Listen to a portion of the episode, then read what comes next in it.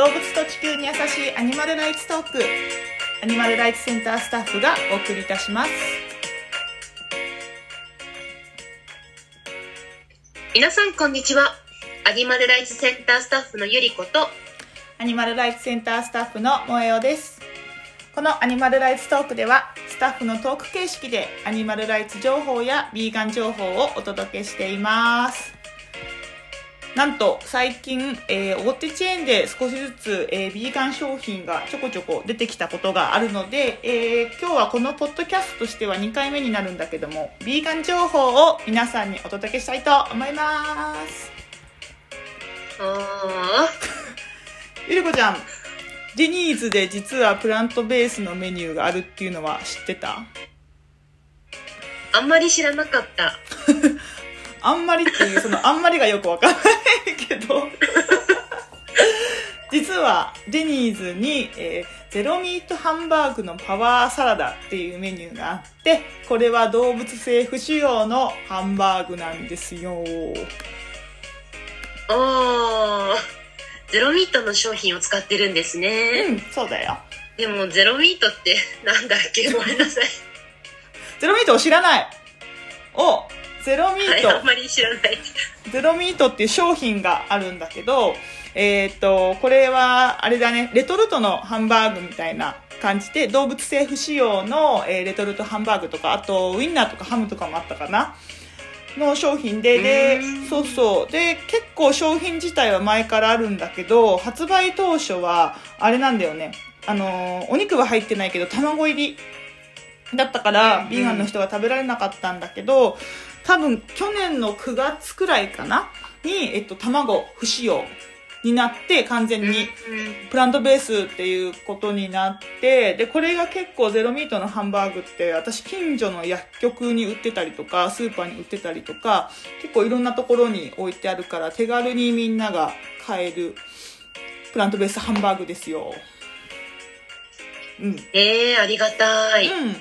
で、それの、えっと、ハンバーグを使った商品が、えっと、デニーズで、あの、ハンバーグとして食べられるっていうんだけど、すごいいいことなんだけど、ちょっと残念なこともあって、うん。はいなんでしょう？はい。実は、一つはね、これハンバーグのメニューのところに書いてないっていう 問題があって、メニュー表を見ると、なんかサラダのカテゴリーか、あとはなんか平日のランチプレートみたいな、なんか別のうん。ハンバーグとはまた別のページに書かれちゃってるんだよね。うん。ああなるほど。植物性だからサラダにカテゴライズされてるってことか、うんうん、そう、なんかもうお肉としてに、にまあ、うん、大豆肉だから肉にしてほしいんだけどさ、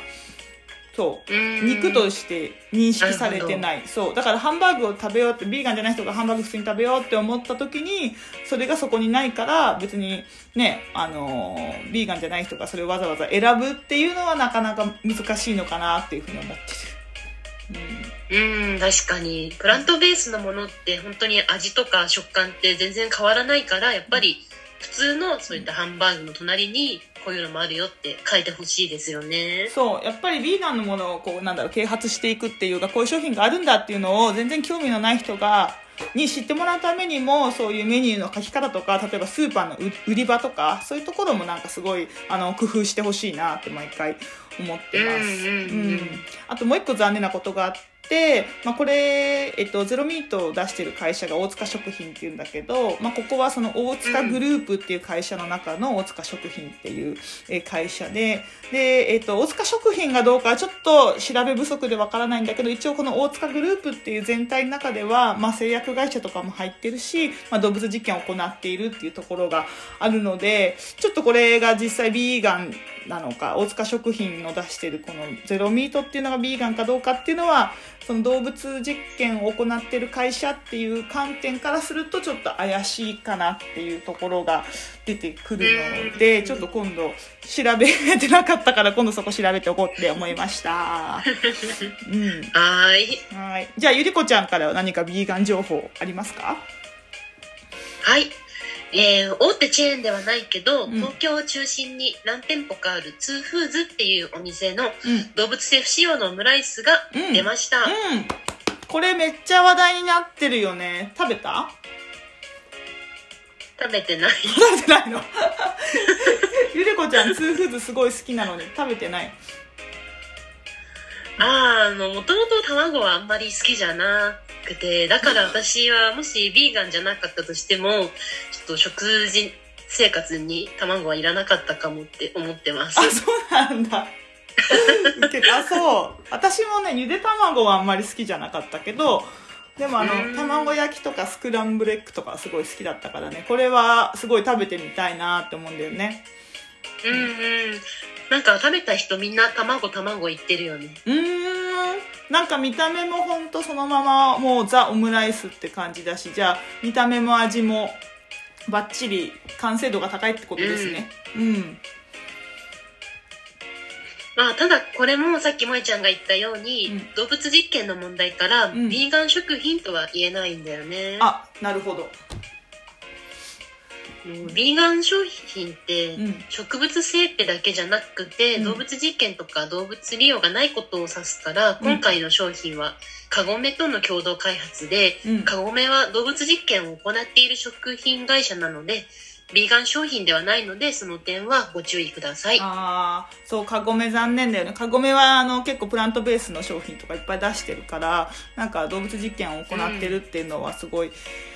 もったいないなっていうふうにいつも思います。うん、うんもったいない、うん。ところで萌ちゃんアイスクリームで有名なクーリッシュからもプラントベースが出たのは知ってますか？もちろんですよ。私アイス好きなのでこれはめっちゃめっちゃ食べたまだ食べてないんだけどなんかなかなか今テスト販売中っていうことらしくってイオン系列以外あんまり置いてないおあんまっていうかお置いてないのかな？全然見かけないんだけどすごい食べたい。クーリッシュの植物性クーリッシュ。食べたい！そうだよね、やっぱり普通のアイスみたいに普通の場所で気軽に買えるようになりたいからもしこのポッドキャスト聞いて食べたいって思った人はぜひスーパーの意見箱でこれ置いてほしいと要望をお願いします、うん、そうだね。やっぱりテスト販売中ってことは、それだけこう意見とか要望とか多かったら、そのままあの採用されていろんなところで売り出すと思うから、私もあのスーパーにお願いしようかなって思ってて、ううんん、やっぱりあのね、小さなところがやる、やってくれるのももちろん嬉しいけど、こういう有名なブランド、大きな企業がこうやって、あの、プラントベースのものを出してくれるっていうのは、普段そういうのに関心のない人も、あの、目に留まることになるから、本当にどんどんこういう商品が増えていってくれたらいいなーって思います。うんうん。あとは有名なタリーズからも最近はビーガンのドリンクが出たらしいですな。あ、デーツカカオソイラテだよねうん。あれすごい美味しそうです写真見たらめっちゃ美味しそうだった。なんか、あのーソイラテにデーツ、あ、えっと、ソイラテに豆乳ホイップのクリームがバーってかかってて、その上うんうんにデーツのソースと、あとなんかカカオニブっていう、あの、カカオをローストして細かくしたやつがこう振りかかってるっていうやつだよね。うんうんうんね余談だけどデーツってビーガンには馴染みのある食品だけど、うん。ビーガンになる前はデーツって全然つゆほども知らなかったからビーガンになって食べられるものを減らしたくないって言われるけど私は逆にビーガンになってからの方が以前より食が広がったなって思います、うん、確かになんか私もビーガンになる前は全然多分デーツなんて名前も聞かなかったと思うしなんかそういうちょっとスーパーフードとかおしゃれなやつとかカタカナのやつとか多分興味がなかったからなんか居酒屋でうん。枝豆とか食べてたような人なので。うん。でも本当に。そうだね。私もビーガンになってからの方がいろんな食材を例えば工夫して作るようになったりとかうん、あとはそうなんかこういう新しい商品とかが出るとすごいそれが楽しいとかって思うしなんかそういう食の幅とか商品あのなんだろうな商品の情報とかそういう幅がうん自分でももっとこうてあの自分で情報収集したいなって思うし、うんうん逆に、ね、幅が広がる面白い楽しいなっていうふうにすごいうん日々感じておりますよ。うん。そう、うん。でもうその、えっと、カフェ系のいいニュースで言うと、えっと、もう一個グッドニュースがあるんだけど、えっと、スターバックス有名なもうみんな大好きスターバックスみんなかわかんないけど。うん、いやみんな好きだと思う。みんな好きだと言われていそうなスターバックスの 正しい。スターバックスラテっていうこの商品は、えっと、植物性ミルク、スタバってソイラテとか、あ、ソイラテっていうかソイとか、えっと、アーモンドミルクとか、オーツミルクとか選べると思うんだけど、そういう植物性ミルクの追加料金がなんとゼロかからなくなりました。おーすごーいただ、残念なのがこのスターバックスラテっていうその商品だけで、まあまだ他の、あの、例えばカプチーノとか、うんうんそういったまた別の商品は今まで通り追加料金がかかるっていうところなんだよね。うん。うーんそうなんだ。イギリスでは去年の年末か今年の初めくらいに全部のメニューで植物性ミルクの追加料金がなくなったんだよね。めっちゃいいなぁなんか世界のね、そういうチェーン店とかは本当にそういうところすごい多いよね。